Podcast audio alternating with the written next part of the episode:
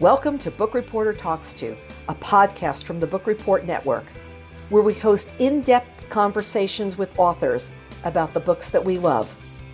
We know authors cannot travel everywhere, so we want to bring them to you, wherever you may be. Welcome to our latest episode of Bookreporter Talks To. We're going to be talking to Amanda Peters about her debut novel, The Berry Pickers, which is a Bookreporter Bets on selection and it's a Barnes and Noble Discover selection, and it was shortlisted for the Andrew Carnegie Medical Medal for Excellence in Fiction. I mean, that's like pretty nice, nice roundup there. Also, we heard from readers about this book. When we did our November presentation, where we did Bookaccino Live and we previewed books that were coming out, The Berry Pickers was the book in November that our readers wanted to read most. And that's what I love is that just hearing about the book, it resonated with them like that. In our book reporter review, Jane Krebs had this to say spot on perfect. That's how I describe the berry pickers. Amanda Peters has created a rich and layered mystery. Watching Joe and Norma unravel the past and piece together their lives certainly qualifies as a gripping read. So, with that intro, Amanda, it is so nice to have you here. Oh, thank you. That's so nice. and with that intro, I'm going to put you on the spot right now. Can you give us an overview of the berry pickers? I can, since I uh, spent four years with it. um, yeah, it's a story. I, am not giving anything away because you kind of know what's going on from the very first sentence of the first chapter. But um, it's about a family of Mi'kmaq, um, a Mi'kmaq family from Nova Scotia who travel to Maine every summer to pick blueberries to make money for like school supplies and help get them through the winter. Um, and while they're there in the summer of 1964, their youngest daughter, Ruthie, goes missing. So then the book follows uh, the life of a young girl named Norma. She grows up in an affluent family in Maine, and the life of Joe, who was the the brother who was the last person to see Ruthie, and how the guilt of that uh, affects his life. Mm-hmm. And he was like six when she went. When she he was, yeah, yeah, he was six, yeah. So, what was the genesis of the storyline? Where did you come up with the story idea? Well, my dad and his family were Mi'kmaq berry pickers in Maine in the 1960s. yeah, so um, he always said, You should write about us. You should write about us. And I said, No, dad, I write fiction. I don't write nonfiction. But he was insistent. So in the summer of 2017, uh, we packed up the Prius and my dad and I went on a road trip to Maine and he showed me the fields where they used to work and he told me all these lovely, crazy stories. And while I was there, the first line, um, the day that Ruthie went missing, uh, that line came to me while I was there and then it just started to come out. Sort of just kind of started incubating, but just spending yeah. the time there made a, a big difference. So when you spent time there did you like are there the same fields that they're picking now like i don't know with blueberry there sometimes you you have to give the field time to rest or things like that but this is the same area where they were yeah there's so uh, along route 9 in maine there's so many berry fields they're called the barrens along route 9 and there's just berry fields and berry fields and berry fields and they do burn them um, after a couple years and then let them grow back. Um, so I don't know which ones, but my dad was showing me ones. We even went to a cabin where he said they used to stay and there's a person living there now. We kind of surprised him. but yeah, he showed me and told me all the great stories. It was just a lovely experience. Yeah, it's fun. It's like a bonding experience too for the two of you because you're finding out about your parents' past that you you didn't know. Like, you know, he yeah. might have said we went to the berry fields, but until you're there, you don't exactly know exactly what this is. Yeah, so, and a, a fun thing, a fun little thing is that when I um, launched the book in the States, I did it in Maine, in Portland, Maine, mm-hmm. and I brought my dad. So we went down to the same berry fields. Oh, so how fun. Yeah, it was great. And you brought blueberries to give to the audience. No, when you were growing up, were you part of the indigenous culture? Like, did you grow up in the um, in the tribe or whatever? Yeah, I'm Mi'kmaq. My mom is not Mi'kmaq. My mom is of settler ancestry, but my dad is Mi'kmaq. My dad's actually a member of the Sante' Mawio'mi, which is the Grand Council of the Mi'kmaq people. Mm-hmm. Um, and I belong to Glooscap First Nation, uh, which is about 10 minutes from where I am now and 10 minutes from where I live. I wasn't raised on the reserve. I was raised off the reserve. But yeah, I did work also for my community for eight years. I worked in the community. So, and before that, I worked for the nation as a whole. Um, and I still kind of, I, now I teach uh, university, but I'm teaching um, a lot of indigenous literature now. So very, very interesting. So did you learn a lot more as you were writing this book about the culture? Like, or did you know like everything go, going in, or did you learn more? No, I, I just knew the stuff that's written there. Um, things like small things like if you don't know how to say pitewey, which is tea in Mi'kmaq, then you might as well just walk away because it's a very important part of the culture to sit and have a cup of tea. So yeah. It was those kinds of things. You know, yeah. um, I confess that this was a tribe I didn't know anything about. Like I mm-hmm. didn't, you know, we know the tribes that were in the, the states here. Yeah. And is that something you're hearing from other readers? Like we we think we know tribes. We think we yeah. know tribes because we know tribes here. And we don't really I feel like we should go back and like study like the indigenous cultures in school. Like I'm yeah. way out of school. But yeah, I feel like we should study where people were, where they migrated to, why they were there. I think it's such an interesting story. Yeah, uh, not a lot of people know the Mi'kmaq. Mi'kmaq are here in Atlantic Canada, so it's Nova Scotia, New Brunswick, Prince Edward Island, Newfoundland, and a part, a little bit of part, part of Quebec. But we also are part of the Wabanaki Confederacy, which includes the Penobscot of Maine, right, and the mm-hmm. Abenaki. Um, and we're we're we were part of a big confederacy because that border is not not ours right so mm-hmm. um, that's a that's a colonial border so we did have relationships with the the first nations in maine all the way down to massachusetts in fact there's a lot of mi'kmaq that I know who were born in Boston, who live in Boston still and travel down very transient along the East Coast. My dad even considers Maine his second home. Wow. So yeah. Yeah. You know, in this the past couple of years, I've seen much more writing coming out about indigenous cultures, about what's mm-hmm. going on. Was that any inspiration to you or you were working on this already at that point? Uh, it's it's kind of funny because when I first started writing, I actually thought I didn't have the right to write these stories because I was raised off the reserve. Um, thanks to colonial uh, governments, I don't speak my language um, because they were torn away from us. So I was like, do I really have the right to tell these stories? I felt kind of like an imposter in my own my own community. Mm-hmm. Um, but this story just helped me come to grips with that and helped me understand that yes, you can tell these stories. You are Mi'kmaq. So yeah, it's it's part of your heritage as well. Yeah. And, and, it's interesting. You call it reserve. Here we always call it the reservations. Like, are you going to go out to the reservation? And is that just a colloquial difference of being in that part of Maine? Uh, I don't know because in Nova Scotia we say community actually. Okay. Or First Nation uh, in Canada. I say reserve more because I know the Americans would understand what I'm saying. exactly. Exactly. I'm like reserve, reservation. Okay, I got what you know what you're talking about. Yeah, we actually say community most of the time, um, mm-hmm. or we say our First Nation. So I'm from mm-hmm. Glooscap First Nation. First Nation. Yeah. I worked with a woman a couple of months ago in a book called Two Tribes, and she was half um, uh, indigenous and her other half was Jewish. And she oh, yeah. put those two cultures together.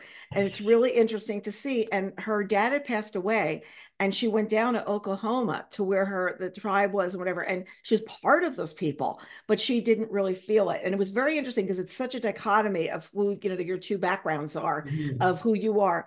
But she said, you know, for finding out more about her culture and her background story, it was it was so interesting. It, it brought so much to her life.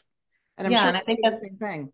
I think that's why the the character Norma struggles with her identity a lot, like understand who she how, who she is. I think I played a little bit off my own insecurities that way because you don't know really who you are at any given moment. Like, am I indigenous today? Am I not indigenous today? Or like, who accepts me for being mixed race? Who doesn't? It, it's it's just this conflict sometimes of my own making, sometimes mm-hmm. real, legitimate. So yeah, I think I used that to uh, to develop uh, the Norma character. And it's like when you check the box, like who, are you? Are you white? Mm-hmm. Are you this? Well, which boxes am I checking? I'm checking yeah. two boxes. I'm Ooh. not just checking one. And exactly. I think for so long, culture was one. And now it is so much of a more mixed race, you know, every place you see the way mm-hmm. people have intermarried. I mean, when I was growing up, um, I grew up Catholic. You didn't marry somebody outside the faith. Like that just right. didn't happen.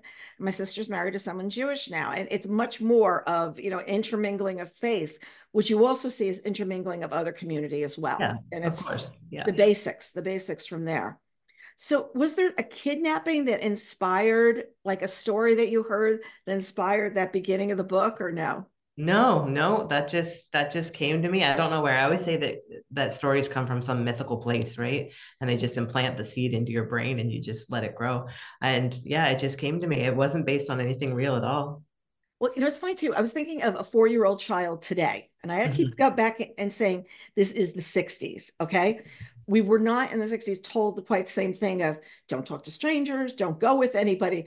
And I feel like Ruthie's story was like the, the like the genesis of don't go with strangers. Don't. Yeah. And a child at four in 1962 is very different from a child now. Let's walk mm. around with an iPad and whatever. Right. And at the beginning, I was struggling that Ruthie wasn't younger than that. And then I started thinking about four in the 60s. It's yeah. more like, you know, three or two now. Am I right mm. when you're like thinking about ages of people? Yeah, kind of. When I was thinking about her age, I was wondering. Um, I did actually did some research on when memory starts to form, so that um, and it's it's not till about apparently from what I read around seven, and even if you mm. experience trauma, it could be even later than that if you have any at all. Like really solid memory. Like we all have like flashes from when we were four and five and stuff like that, but we don't really have solid full memories.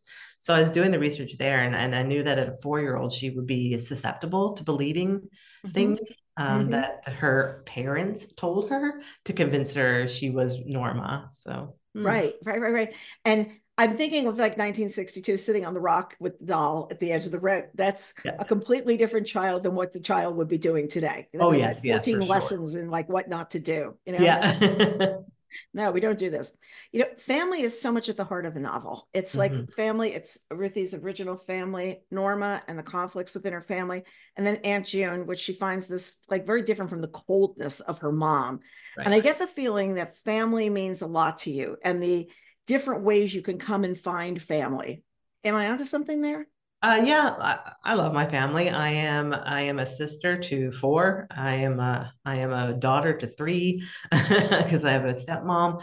I ha- I'm like an auntie, which is my most important role, to be honest. To mm-hmm. four and one on the way in May. Okay. Yay. So yeah, my family is very very important to me, and I live near all my family. Right, my sister lives across the road with four of the kids, and it's just I, I, I just love it. And my mom lives right down the road. So and my dad and them, they live about a half hour, 45 minutes away, but we're we all live right around here. So yeah, I, I just I it's very important to me. I, I think uh, I'm very blessed to have a really remarkable family. Yeah, and I feel the way you have the people moving in and out and having conversations or whatever, it's that you understand the casualness and not the formalness of family. Oh, you yeah. understand those casual moments where you're really getting to the heart of something, but you're you're just having a drink or you're just having whatever, but you're finding out something. And I bet when those four kids come over, they're telling you all kinds of things that, oh, you know, yes. you're sharing. you know? I learned the other day from my nine year old nephew that peppers are actually a fruit because they have seeds.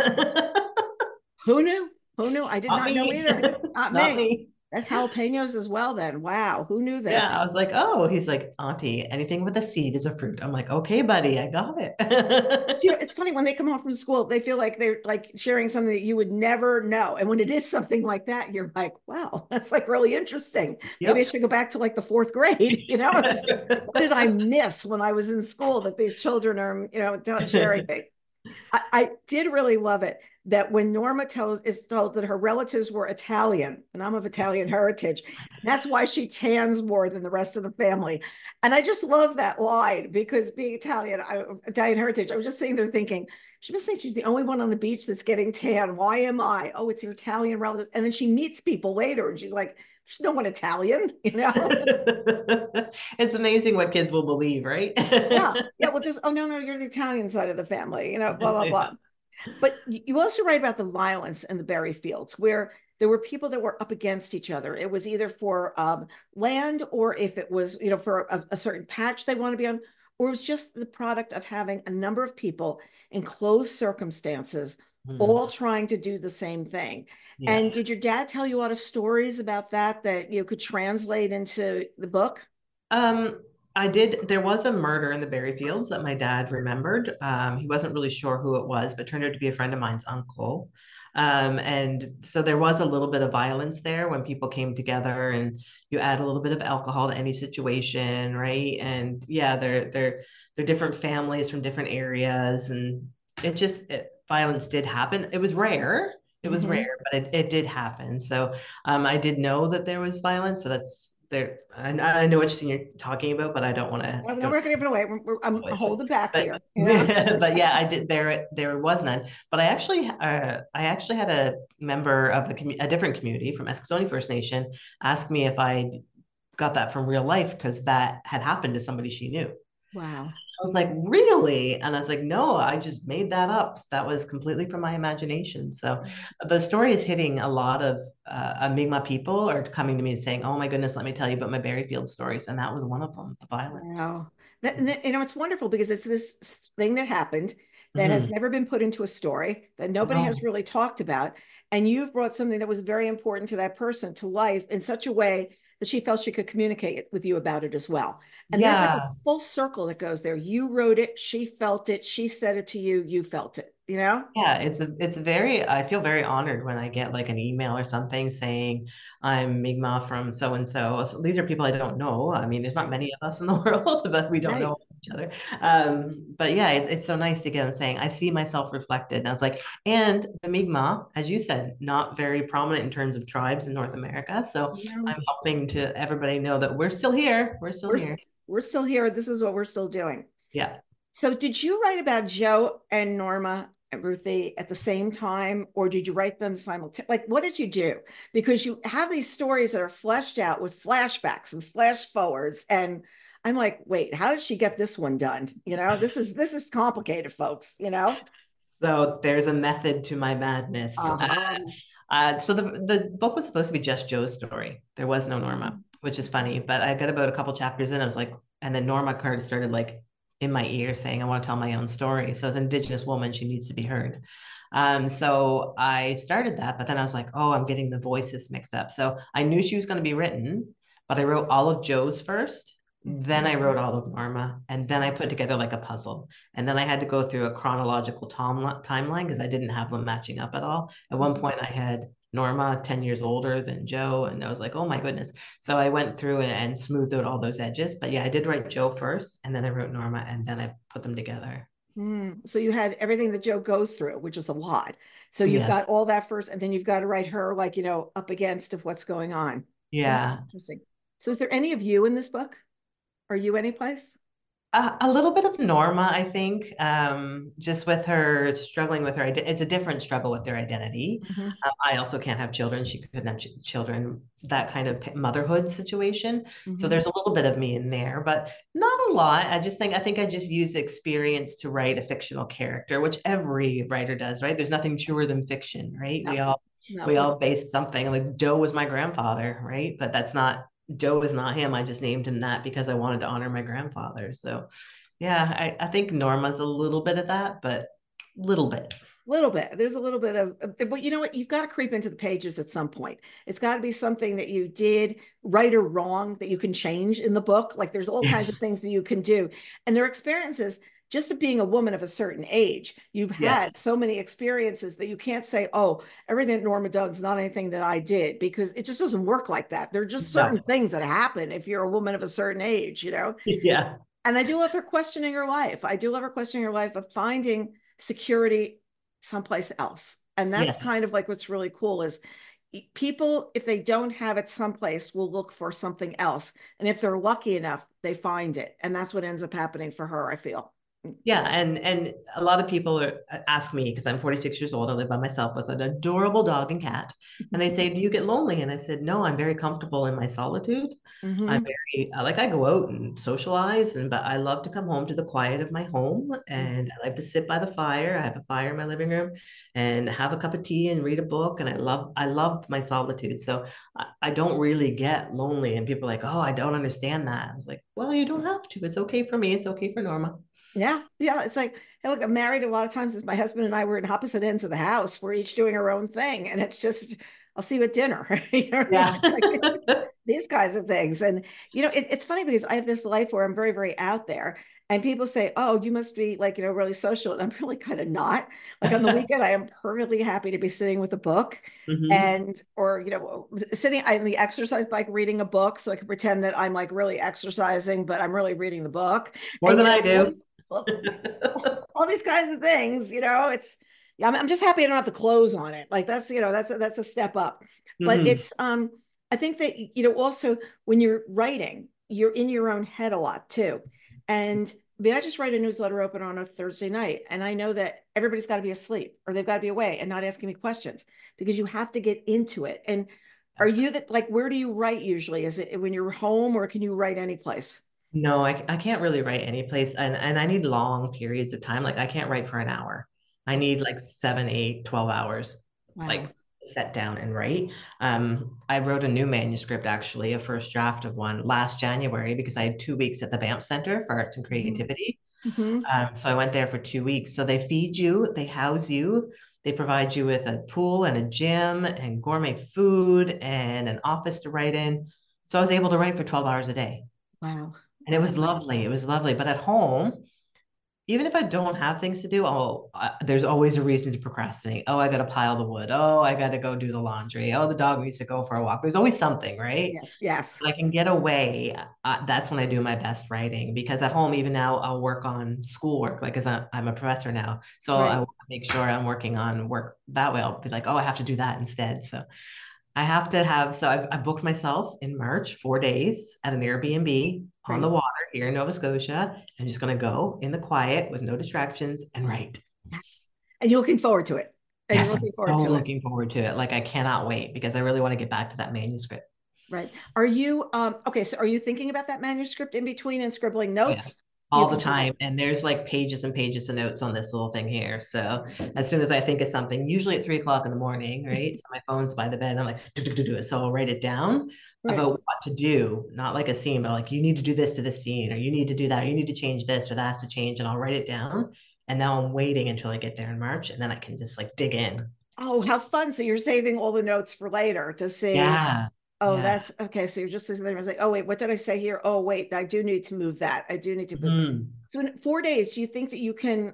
Okay, are you on? um let's say draft one at this point and you're trying yeah, to get yeah. to draft Dra- it's it's it's just draft one basically. It's it's the the skeleton of the story right? So now i just have to go and i have to do a lot of fleshing out and i have to do a lot of changes. I still have one scene where i have three different endings. I'm not really sure how that's going to go. Mm-hmm. um, so i just got to do a lot of that stuff to it. And and it probably it won't get done in four days of course not. Mm-hmm. um, but i'm hoping for the summer i get some time to to just sit and write and just yes. enjoy the process again. Yeah. Yeah. It's it and it is. It's it's it's something that if you want love doing, you can't wait to get back to. I know it's so exciting. So how long did it take you to write the Berry Pickers? How long was that?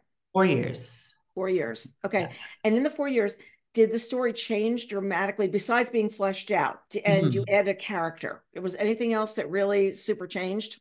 No, not really. I always knew how I wanted it to go and how I wanted it to end. So that was the easy part. The the big thing was putting Norma's story in there, right? Because mm-hmm. I had Joe's all fleshed out. I made a detailed outline, which I did not stick to. I don't even remember that now, right? It just was so long ago, but you just let the creative juices take you where they want to go. Right. So I just I just follow my follow my fingers on the keyboard, so to speak. so here's a question. You you teach writing. I take. Is that what you teach? Okay.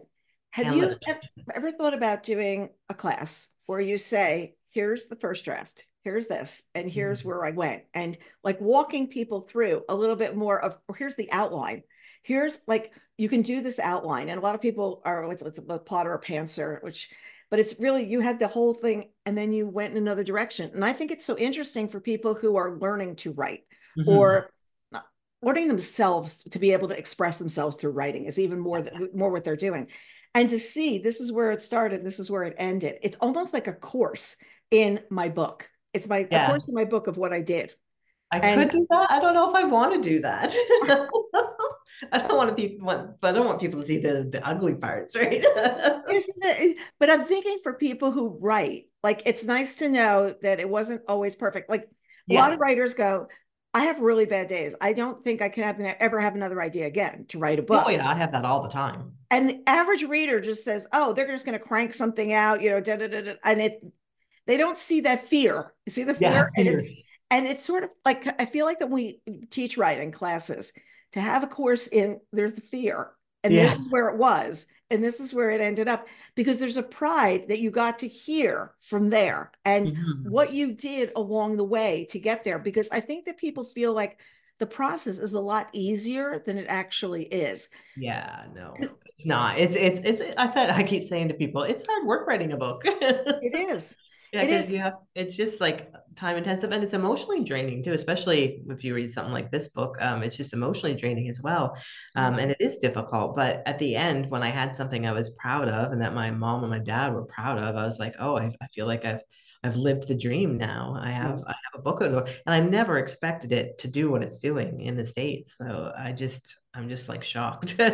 Really, and I'm, I've been looking at like numbers and stuff like that. It's really, really, really resonating with people, and it's it's fantastic because it's like the, it's this book that it's like the berry pickers. Like, how are you going to describe this? Well, there's a, and yet you can completely describe this book to somebody to say, I think we'd enjoy reading this. Yeah, I've had a few. Whatsoever. I've had a few people on Goodreads. Uh, I do read some Goodreads. Yeah. Um, I've had a few people say it's a weird book because the title has nothing to do with the book.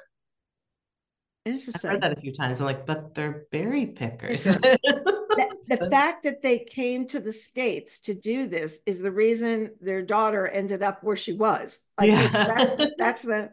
It's kind of interesting sometimes to sit there and see what people say about an author's work. Mm yeah. after because we we also build websites for authors so i've known authors for years like people who built their careers or whatever and sometimes you just sit there and like did you really get what was going on in the book and it's i gave it one star because of this and you're just sitting there like wait wait wait that was like such a small part of what was going well, on you know i had a one star because she didn't like the beveled edges mm, okay okay so those are extra. One, so those she gave extra. me one star yeah Those are extra, everybody. That that like costs money for the publisher to do that, just so you know. You know? I don't know. It's um it, and it's interesting to hear what people do as feedback. I, I love when they give the one star because it didn't come on time. And you're just there like, really? That was the reason. And I feel sometimes the editing process at Goodreads and these other places needs to be better. Um, yeah. Like, you know, this is what's going. I have lots of votes on that one though. So you made me want to visit this part of Maine, and you made me want to go up towards Nova Scotia at the same time because because yes, yes, they should. I'll drive. We'll drive up. But it's um, and my son, I believe, has been up there because he's my intrepid traveler. Um, are you hearing that from other readers that saying I didn't think this about this part of the country? I didn't think about Maine as blueberries. I have to say, never crossed my ah. mind. Uh, not really. I, I, guess the people that I, I talk to a lot of um, are like a lot of people from Maine uh, mm-hmm. email me and like to talk. They're like, "Oh, yeah, the blueberry fields. I know that, and I I know what you're talking about, and yeah, I agree with that." And so that's kind of nice. But I'm hoping people want to go to Maine and, and come up to Nova Scotia and see the like. I live in the Annapolis Valley, which is described in one of the chapters very well. Yeah. I say, "Come on up, I can show you around." yeah, look around. We'll go see what's going on. You know, highest tides in the world. yeah, that's exactly. So uh, this book has brought you closer to your native culture do you feel closer by right reading? I don't know if it's brought me closer. It's just made me comfortable in my own skin. Hmm. So my writing has actually allowed me to become, yeah, more comfortable with who I am as an Indigenous woman. Yeah. Whereas, and um, did you always feel welcome when you you said you didn't grow up on the reserve? Was there a right. reason you didn't live on? Is it was it because your parents got divorced, or was there a reason? Yeah, yeah. My parents were never. I was a high school baby, um, oh, so my parents weren't together, and I was always close to my dad, always close to my dad's family. But my family was raised off reserve. Both my grandparents were from two different reservations. Um, or communities. And they met when they were teenagers and got married and had a lovely family, but they opted not to live on the on the res- reservation. They moved off and bought their own land um, for reasons only known to them, I guess. Um, but that's why the family here doesn't live on the reservation, right? In this mm-hmm. book, because I'm right. based on what I'm familiar with, where my grandparents lived, and they lived just outside town. Um, somewhere here in the valley so yeah we just i just wasn't always around ceremony i wasn't always around the reserve um the community so uh, not until i was older so mm-hmm. now that I am, I'm I'm slowly um, understanding my role and what I can provide to my nation, and I hope I I hope they're proud of me for this book. mm-hmm. Have there been um, book clubs up in that area? Do you do, do you talk to book clubs? Let's just. Oh yes, I talk to book clubs all the time. Um, I've done uh, one uh, with uh, the Indigenous Women's a Mi'kmaq Women's one here in Nova Scotia book club. That was mm-hmm. fun. I did it here like on Zoom, and my own community, the elders are doing my book in their book club. So um, they asked if I'd come in. I was like, well, of course, half of them are my aunties. So um, that's wonderful. Yeah, of course, I'll come in. So I'm waiting to do that sometime in February or March. Will you do readers on Zoom as well? Like, can they reach out to you on your website, or do you not have time? Like, what's your time factor like? I am pretty crushed for time because I was not expecting what happened in the US to happen. Right. It's a little bit crazy. so yeah, yeah. yeah, it, has been I'm I'm overwhelmed in a positive way, not like negative. I'm really pleased and I'm so happy that it's resonating with people. But before Christmas, it was a little intense. I was like getting the literary circuit here in Canada. So I was in Calgary and Halifax and Toronto and and Guelph. And then I was in New York and Boston and Niagara. Then I went to the UK with my nephew for a couple days for a vacation, all in like a month and a half. Right.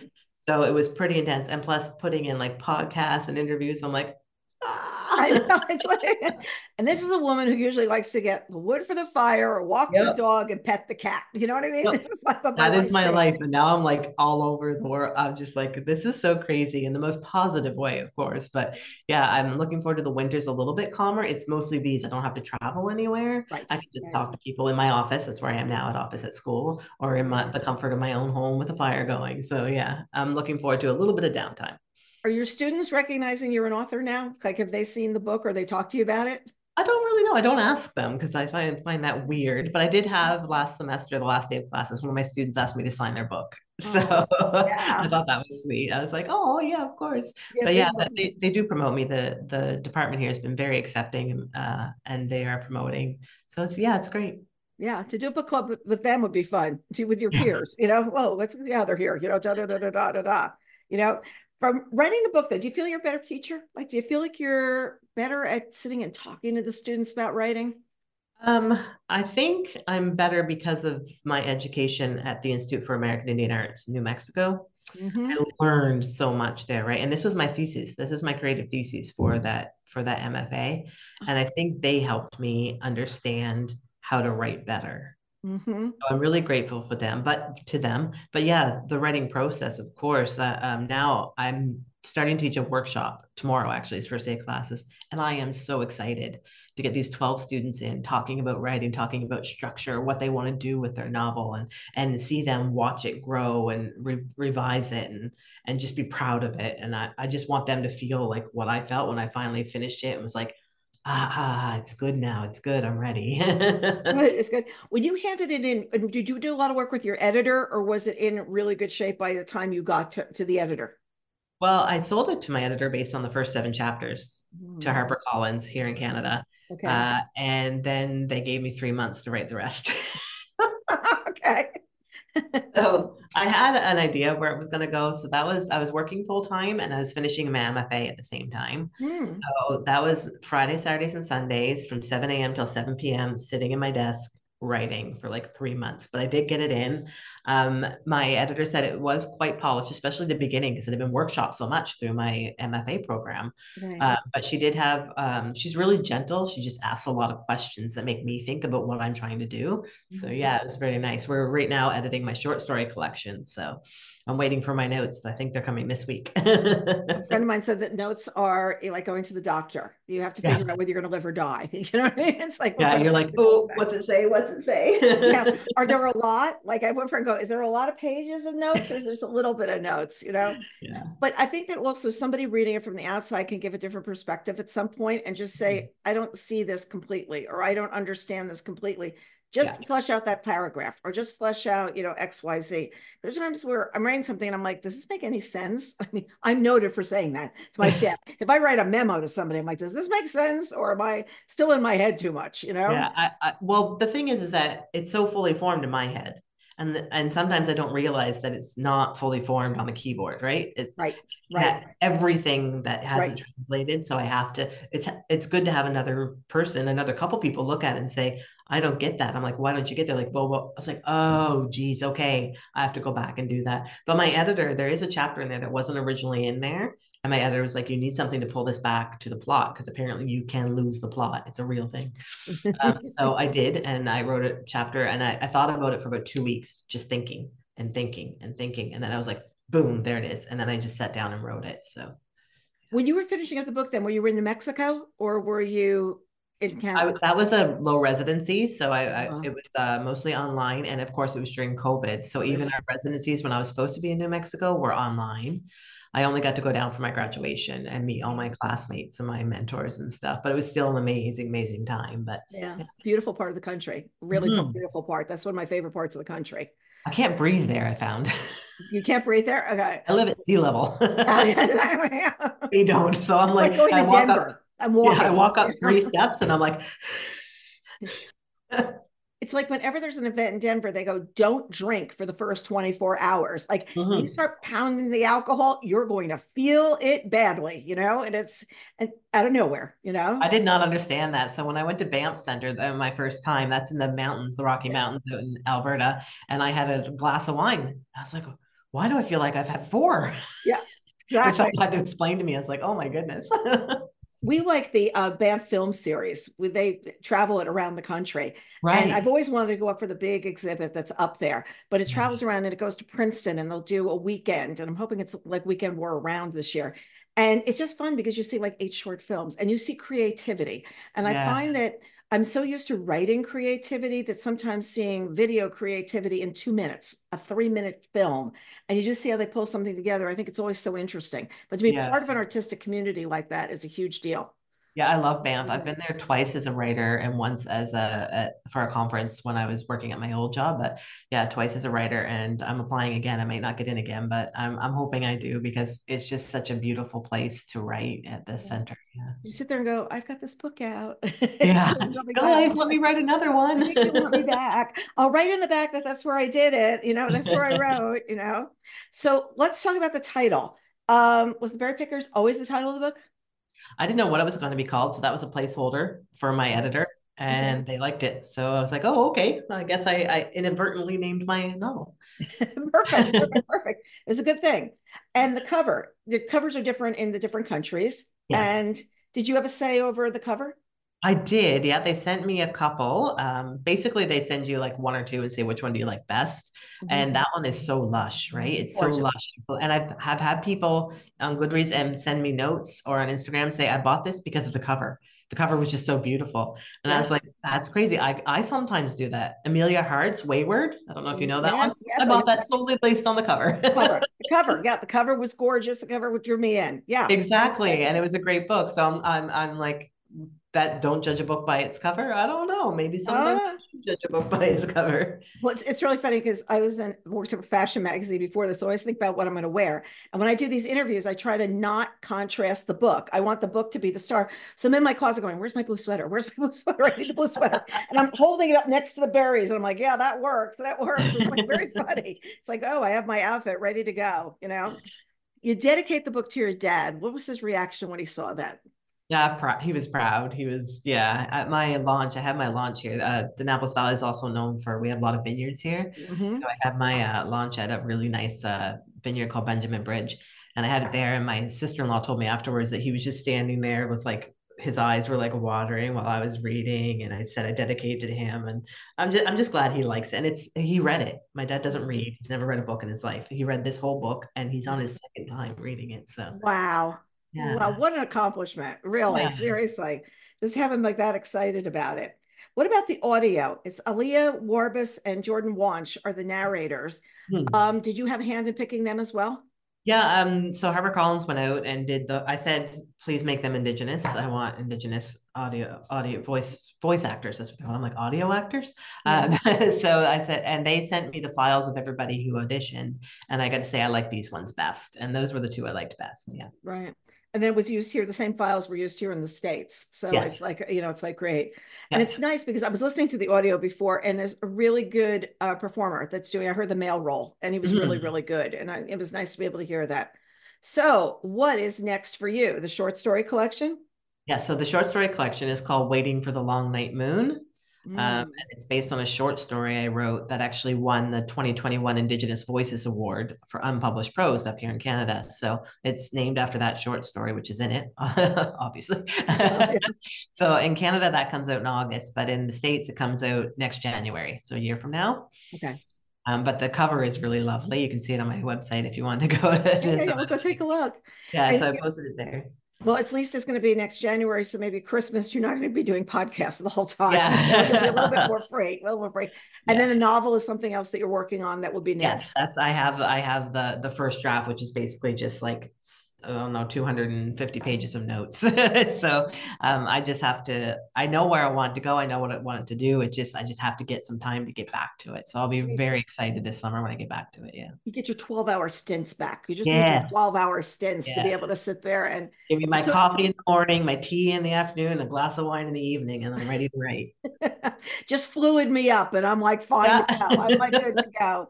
Yeah. You know, those big captures of time, I think are what so many people have to understand. That's like really what you need to yeah. really drop into the zone because yes, if exactly. not, it's you're worried about oh this grade on this paper how is this person going to react to what i'm doing all these other things come into your life mm-hmm. whereas then it's just okay i'm just going to sit down and do this yep you know? i'm just going to sit down dedicate my time to this yeah well i'll tell you something there are going to be a lot of people very excited about it i mean it's it's such fun when you sort of pluck an author like that's what i'm saying is you just really like pluck the berries pluck the author and just say this book sounds great. It really does. And, you know, part of it is also the way, you know, publicity uh, presented it to us, because face it, we hear about a lot of books. Mm-hmm. It's not a huge publisher that you're working with. Her being able to get the word out about that book in such a huge way is really big. It's really, really they, big. They are rock stars. Honest to God, that whole team at Catapult are yeah. absolute rock stars. I just love them. Yeah. Right. And did you have an agent, or where did when did an agent come into this? I do. I've had an agent. She's she was my agent for two years before I even gave her the berry pickers because I said you have to be patient with me because I do not want to put something out into the world I'm not proud of, mm-hmm. just for the sake of having something published. I want to be proud of it. So she waited two years. Lovely, Marilyn Biderman from Transatlantic in Toronto, and she still she was with me in in New York when I won the Barnes and Noble Discovery Prize, and she's just like she's my biggest fan, and yeah, she's just so patient. She hasn't even asked me to see anything new. She's like, whenever you're ready. So I really like having that time to just let let my creativity be what I want it to be. So yeah, and Harper Collins here in Canada has been great, and I'm with Fig Tree in the UK. It's just it's just I'm just having a great time. and you know what's what's really nice about it is so many people are on this book a year kind of like oh, the wheel, hmm. and you're doing this, you're doing the paperback, you're doing the mass market, you're doing this, this, this all the time. It's very, very, very difficult. And it's difficult, you know, it was difficult during the pandemic, but it's just difficult to write that quickly. And some friends are saying they need 18 months. Some people are saying they need two years. And some people say, I need no deadline.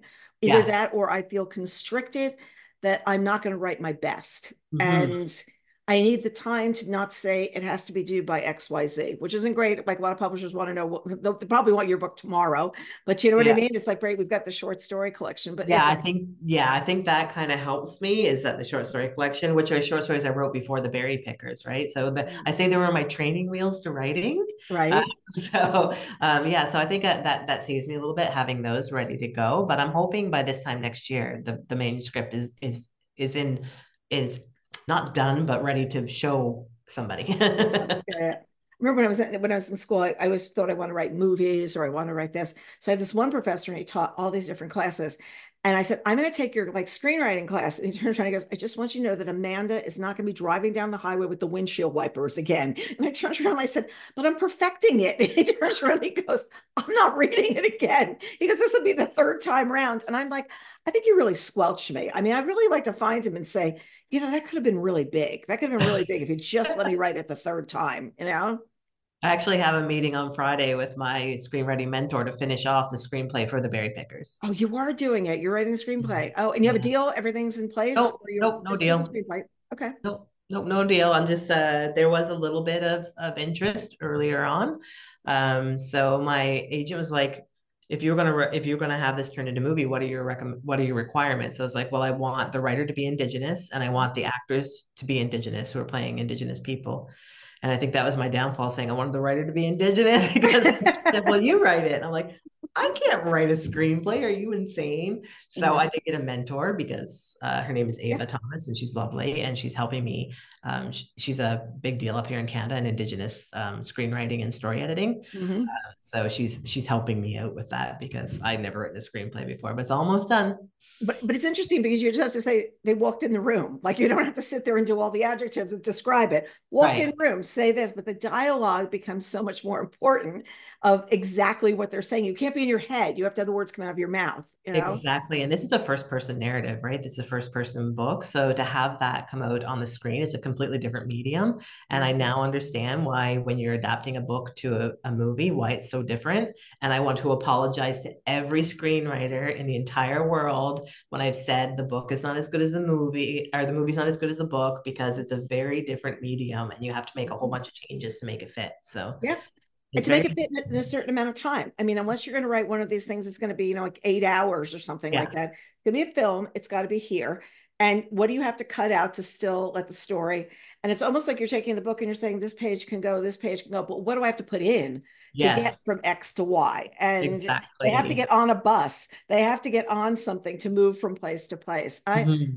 I, I watch it probably as much as I read, and I'm very, very interested in seeing how adaptations work. And when I don't think they work, it may be because um, the acting I feel is too like they, they're compressing too much too fast. They're trying to tell the story that was a lang it was languishing when I was reading it in the, one way, and now I feel like it's rushed. Mm-hmm. Either that or I feel like the character development's not completely there. There are all these little things that happen because when you write it, it's still you've got to get a director and you've got to get actors that actually see the vision of what you've got on that page. Yeah, exactly. So I don't know if anybody's gonna pick it up, if anyone wants to make a movie of it, but uh, it's a new skill for me, so I'll take it. But you know, it's really interesting to see like what has happened with filmmaking over the last couple of years, mm-hmm. and how it used to be film was just one thing, and where it is now, there's so many different ways to be able to express a story, and That's there's. True there's a film that may be on Netflix, there's a film that may be in the theater. And I do both. I go to the theater for certain things where I want the surround sound. Mm. And then, like, you know, Ferrari can only be seen in the movies. Like, that was not the best movie I saw, you had to go see it in the movies. But it's, you, it's, but then there are other places where you can just watch it and you'll just be okay because you're yeah. going to tell that story that way.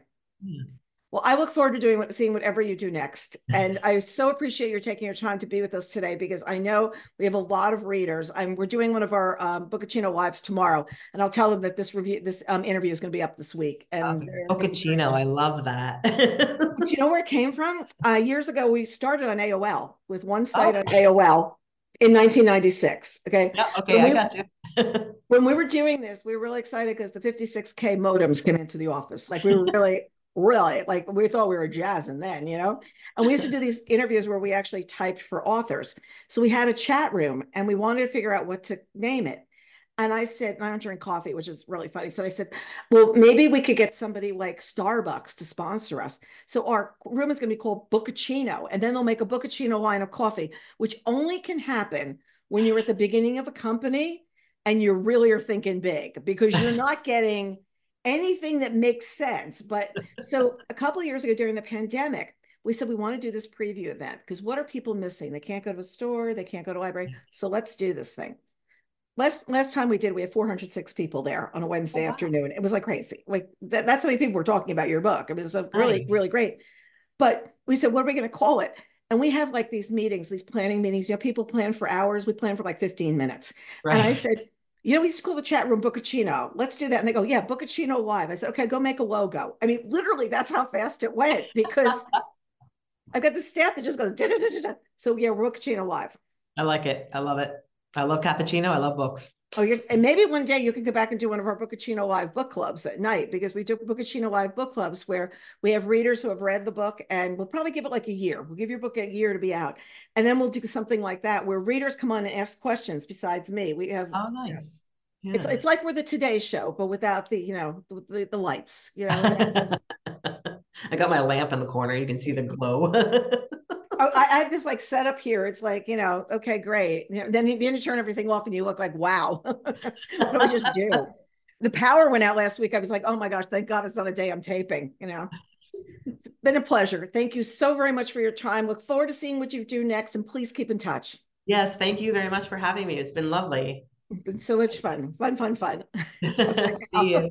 Keep listening for an audio excerpt from The Berry Pickers by Amanda Peters narrated by Leah Warbus and Jordan Wanch, coming up after the credits, courtesy of Recorded Books.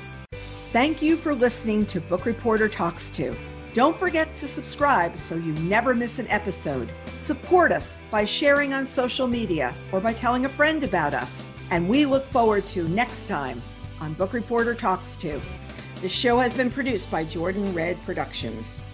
And now, hear an audiobook excerpt from The Berry Pickers, narrated by Leah Warbus and Jonathan Wanch, courtesy of Recorded Books. The day Ruthie went missing, the black fly seemed to be especially hungry. The white folks at the store where we got our supplies said the Indians made such good berry pickers because something sour in our blood kept the black flies away. But even then, as a boy of six, I knew that wasn't true. Black flies don't discriminate. But now, lying here almost 50 years to the day, and getting eaten from the inside out by a disease I can't even see, I'm not sure what's true and what's not anymore. Maybe we are sour. Regardless of the taste of our blood, we still got bit. But Mom knew how to make the itching stop at night, so we could get some sleep. She peeled the bark of an alder branch and chewed it to a pulp before putting it on the bites. Hold still, Joe. Stop squirming, Mom said as she applied the thick paste. The alders grew all along the thin line of trees that bordered the back of the fields. Those fields stretched on forever, or so it seemed then. Mr. Ellis, the landowner, had sectioned the land with big rocks, making it easier to keep track of where we'd been and where we needed to go. But eventually, and always, you'd reach the trees again. Either the trees or Route 9, a crumbling road littered with holes the size of watermelons and deep as the lake. A dark line of asphalt slithering its way through the fields that brought us there year after year. Even then, in 1962, there weren't many houses along Route 9, and those that were there were already old, the gray and white paint peeling away, the porches tilted and rotting, the tall grass growing green and yellow between abandoned cars and refrigerators, their rust flaking off and flying away with a strong wind.